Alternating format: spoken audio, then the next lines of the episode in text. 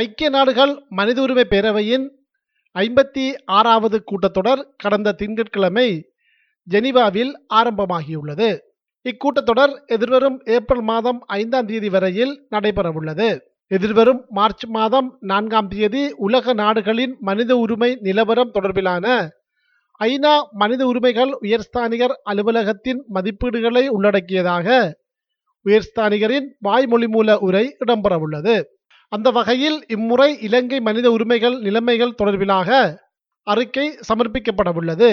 இந்த முறை வளமையாக காட்டப்படும் விடயங்களுக்கு மேலதிகமாக நிகழ்நிலை காப்புச் சட்டம் மற்றும் பயங்கரவாத எதிர்ப்புச் சட்டம் மூலம் நிறைவேற்றம் தொடர்பில் அவதானம் செலுத்தப்படும் என்று எதிர்பார்க்கப்படுகின்றது. இறுதிக்கட்ட யுத்தத்தின் போது இடம்பெற்றதாக கூறப்படுகின்ற மனித உரிமை மீறல்கள் சர்வதேச மனிதாபிமான சட்ட மீறல்கள் போன்றவற்றால் பாதிக்கப்பட்ட மக்களுக்கு நீதி நிலைநாட்டப்பட வேண்டும் என்று பல்வேறு தரப்பினராலும் வலியுறுத்தப்பட்டு வரும் நிலையில் மற்றுமோர் ஐநா மனித உரிமை பேரவையின் கூட்டத்தொடர் இடம்பெற்று வருகின்றது. இது தொடர்பில் காணாமல் ஆக்கப்பட்டோர் உறவினர் சங்கத்தின் தலைவி லீலாவதி ஆனந்த நடராஜா இவ்வாறு தெரிவித்தார்.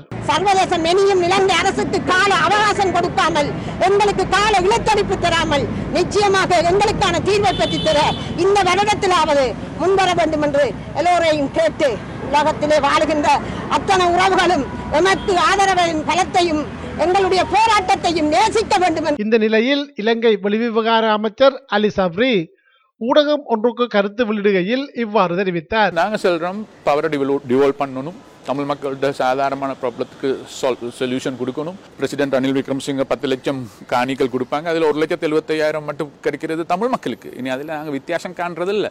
நீ அதே நேரத்தையில் காணாமல் போன மக்களுக்காக அந்த அந்த ஆர்கனைசேஷனாலோ கிட்டத்தட்ட நானூ நாலாயிரம் பேருடைய இந்த கம்ப்ளைண்ட்ஸில் இன்கொயர் பண்ணி கொண்டு இருக்கிறாங்க இனி எங்களால் ஏண்டியத்தை நாங்கள் செய்கிறோம் நீ இதெல்லாம் சில டைம் கொஞ்சம் டைம் எடுக்கும்.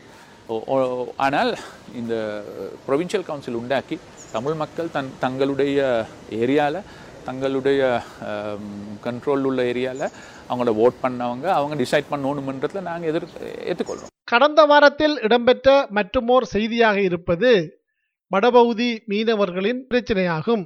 தற்போது இந்திய இலங்கை மீனவர்களின் பிரச்சனையானது ஓர் நெருக்கடியான சூழலில் காணப்படுகின்றது. எல்லை தாண்டி சட்டவிரோதமான மீன்பிடி முறைகளை பயன்படுத்தி மீன்பிடிக்கும் இந்திய மீனவர்களை தடுத்து நிறுத்துமாறு கோரிக்கை முன்வைத்து வடபகுதி மீனவர்கள் பல்வேறு போராட்டங்களை மேற்கொண்டு வருகின்றார்கள். எதிர்வரும் நாட்களில் தமது போராட்டங்களை தீவிரப்படுத்தப் போவதாக வடபகுதி மீனவர் சங்க பிரதிநிதிகள் தெரிவித்திருக்கின்றார்கள். இந்த நிலையில் எல்லை தாண்டி வந்ததற்காக சிறை தண்டனை விதிக்கப்பட்டுள்ள தமது மீனவர்களை விடுதலை செய்யுமாறு தமிழகத்தில் மீனவர்கள் போராட்டங்களை மேற்கொண்டு வருகின்றார்கள். இவ்வாறானதோர் சூழலில் இலங்கை சட்டத்தின்படி முதல் முறையாக ஒரு மீனவர் எல்லை தாண்டும் குற்றத்திற்காக மன்னிப்பு வழங்கப்படும் என்றும் இரண்டாவது தடவை எல்லை மீறும் போது கைது செய்யப்பட்டால் சிறை தண்டனை வழங்கப்படும் என்றும் கூறப்படுகின்றது. இந்த நிலையில் இரண்டாவது தடவையாக எல்லை மீறிய குற்றத்திற்காக தமிழக மீனவர்கள் சிலருக்கு இலங்கையில் சிறை தண்டனை வழங்கப்பட்டுள்ளது. இவர்களை விடுதலை செய்ய வேண்டும் என்று தமிழக மீனவர்களின் கோரிக்கையாக இருந்து வருகின்றது. அதற்காக போராட்டங்களையும் மேற்கொண்டு வருகின்றார்கள். இந்த நிலையில் இந்திய இலங்கை மீனவர்களின் பிரச்சனையில் அழுத்தங்கள் பிரயோகிக்கப்பட்டால் தான் பதவி விலக நேரிடும் என யாழ்ப்பாணத்தில் ஊடகவியலாளர்களிடம் பேசுகையில் அமைச்சர் டாக்லஸ் தேவானந்தா தெரிவித்தார். இது தொடர்பில் அவர் மேலும் பேசுகையில் இவ்வாறு குறிப்பிட்டார். அத்துமீறின சட்டவிரோத இந்திய கருத்தொழிலாளர்களுடைய செயல்பாடுகளால எங்களோட வளங்கள் சுரண்டப்படுகிறது.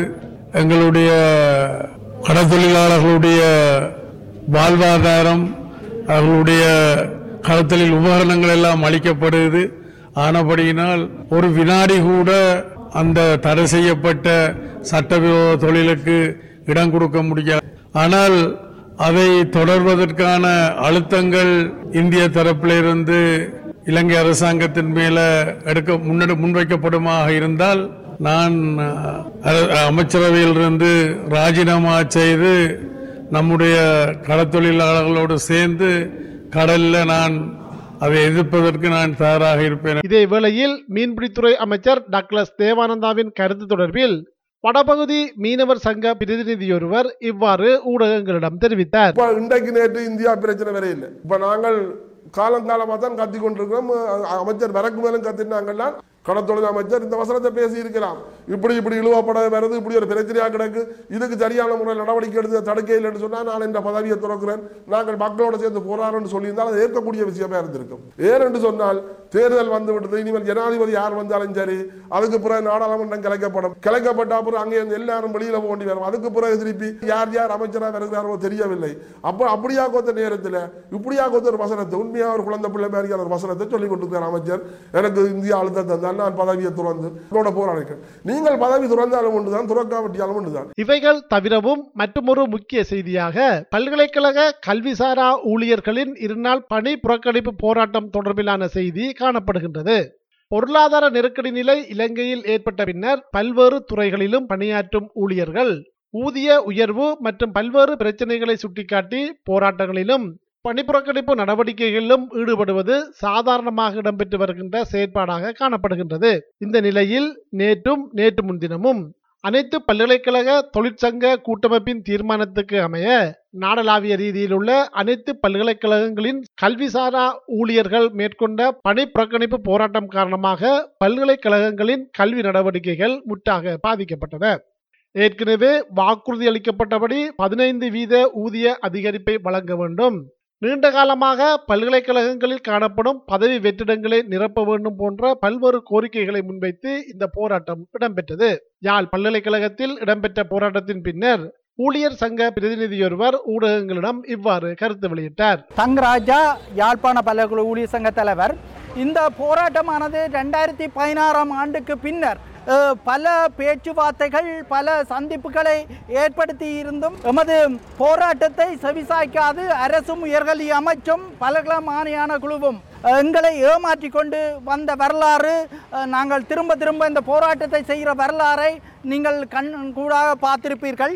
ஆனால் இந்த வகையில் நாங்கள் நெடுக ஏமாற்றப்பட்டு கொண்டிருக்கின்றோம். ரெண்டாயிரத்தி பதினாறுக்கு பின்னர் எமக்கு எந்த சம்பள உயர்வோ எமக்கு இருக்கிற நிலுவைகளோ வழங்கப்படவில்லை. இந்த வகையில் நாங்கள் அடையாள வேலைநிறுத்தம் தொடர்ச்சியான வேலைநிறுத்தம் என்ற நிலைக்கு தள்ளப்பட்டிருக்கின்றோம் மட்டக்களப்பில் உள்ள கிழக்கிழங்கை பல்கலைக்கழகத்தில் இடம்பெற்ற ஆர்ப்பாட்டத்தின் பின்னர் தொழிற்சங்க பிரதிநிதிகள் ஊடகங்களிடம் இவ்வாறு கருத்து வெளியிட்டார்கள். கடந்த ஆறு வருடங்களாக போராடி கொண்டிருக்கிறோம். இதுவரைக்கும் எதுவித முடிவுகளும் அரசாங்கத்திடமிருந்து எங்களுக்கு கிடைக்கவும் இல்லை கல்வி அம், அமைச்சுக்களிடமிருந்து எதுவித பதில்களும் கிடைக்கவில்லை. அதனால் நாங்கள் பெரிய கஷ்டத்துக்குள்ளே இருக்கிறோம். இன்று எங்களோட பிள்ளைகள் பாடசாலைக்கு செல்வதற்கு கூட பெரிய மிகவும் மோசமான நெருக்கடியான ஒரு சிக்கலான கால சூழ்நிலையில் இருக்கின்றார்கள். அந்த ஊழியர் பற்றாக்குறையோடும் நாங்கள் இன்று வேலை செய்து கொண்டிருக்கின்றோம். இது எஸ்பிஎஸ் வானொலியின் தமிழ் ஒலிபரப்பின் செய்தியின் பின்னணி நிகழ்ச்சிக்காக இலங்கையிலிருந்து மதிவாணன்.